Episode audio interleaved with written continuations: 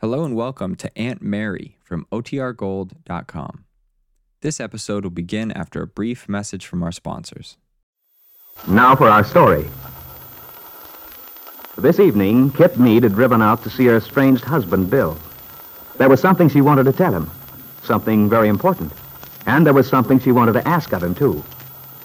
As she walked up to the little bungalow Bill occupied at the Wakefield Auto Court, she'd looked through the window, had seen Bill working at his typewriter.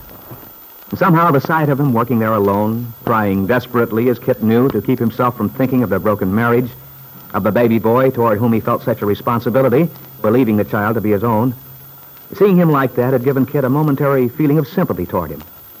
And later, their conversation together had been more quiet and friendly than any they'd had since their separation. Kitt was so different from her usual self that for Bill the evening had assumed a quality of unreality. And the illusion was completed when Kitt finally explained her reason for coming, when she said the words Bill had never expected to hear her say. You can forget all about me, Bill. Just cross off these months we spent together to experience. Pretend it never happened. Start all over. Yes, you can hang out the banners and chill the champagne. You've got something to celebrate. Kitt.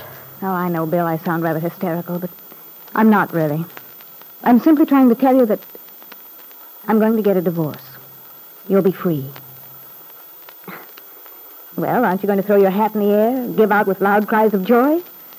What's the matter? Well, frankly, Kitt, I don't quite believe it. You mean it's too good to be true? Never mind. When you have the final papers in your hand, you'll know. So cheer up. You know, you're letting me down, Bill. I thought you'd be so pleased. Pleased, Kitt? No, that's not the word. Well, I certainly didn't expect you to be so glum about it.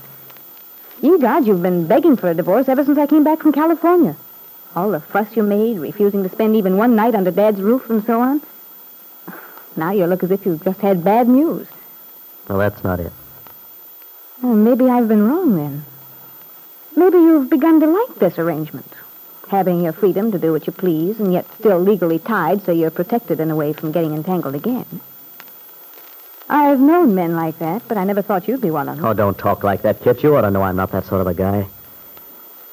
Oh, it's just that I've become rather skeptical, I guess. Well, sure, you don't think I came out here tonight just to put on an act. I don't know.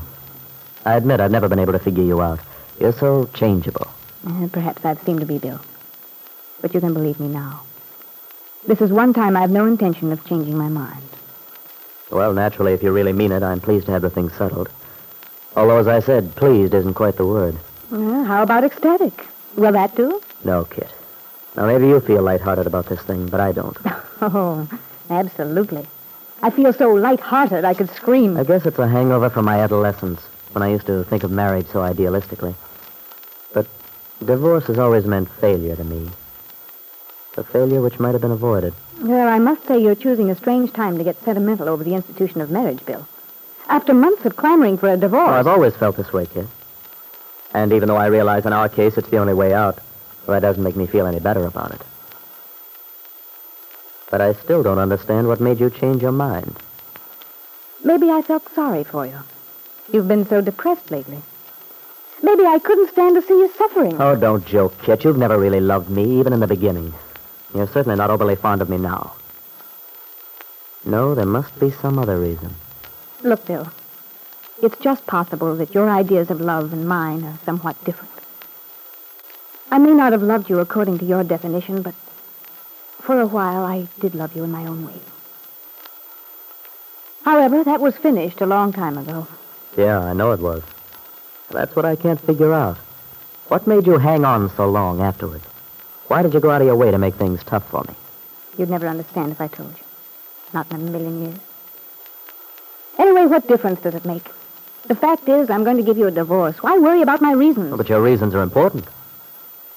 Besides, what about your father? He certainly can't have changed his mind. The last time I talked to him, he was dead set on giving me the works. Oh, don't you bother your pretty little head about Dad. I can handle him. Perhaps. Well, when do you plan to put the thing through? Immediately. Dad has an attorney coming down from Chicago next week. I'm going to talk to him then. I see. Well, Bill, what are you going to do when you're a free man? Oh, no, don't answer that. I know. They're going to rush right out to the Lane farm and carry Peggy away on a white horse. And don't tell me she's engaged to Nicholas Dorn, because I happen to know Nicholas is all fired with chivalry, determined to sacrifice himself to the cause of true love. Aren't you forgetting something? On the contrary. I'm remembering everything. Yes, but you're remembering the way Peggy and I were in the past, Kitt. Things change. Oh, not you and Peggy. You were the original Dante and Beatrice, Romeo and Juliet, Napoleon and Josephine. Oh, please, Kitt. What's the matter? Do I offend your tender sensibility? Well, I wish you wouldn't make a joke of everything. In the first place, it isn't fair to Peggy, your assumption that the minute I'm free, she's going to drop everything and start over from the beginning. All right. I'll be serious. And I'm really curious. I suppose you do plan to marry again. Or have I embittered you completely? Oh, I'm not thinking of another marriage at this point. Why? Oh, you should know why, Kitt. A man with a child, a baby. A man with a... Oh, look, Bill. The baby has nothing to do with you, nothing at all. Well, surely you didn't think I'd forgotten about my son, Kitt. If you did, you're all wrong. Naturally, I'm glad you've decided not to make a fuss about the divorce, but I still intend to get the baby if I can. That's impossible. Well, maybe it looks that way, but I'm going to take it to court just the same. I'll win out somehow. But you've no grounds, Bill. You'll only go to a lot of trouble for nothing. Everyone says you haven't the faintest hope of winning. Well, I'm going to do the best I can. I'd never forgive myself if I didn't even try. Kitt, why don't you give in? You've told me over and over you didn't want the baby. You wished you'd never had him. Suppose I did say that. What of it? I think every woman has felt that way one time or another. It's all very well for you to be sentimental about the baby. You've never had the responsibility of him, the worry, the strain. Well, if you feel like that, I don't understand why you insist on keeping him. What is it, Kitt? Are you afraid people would talk about you? What do you mean, talk about me? Well, I mean, is it some sort of pride that you'd rather keep the baby, even if you don't really love him, and give people an opportunity to gossip, say you're not a good mother? Have you ever known me to give a hang about what this town thinks of me, Bill? You, of all people, should know they don't bother me. Their little small-town minds. I don't believe you, Kitt.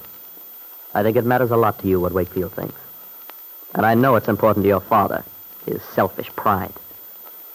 And that's so trivial. When you compare it, realize how much more important the child is. You talk as if the child weren't getting the best possible care, as if we neglected him. I think you do neglect him.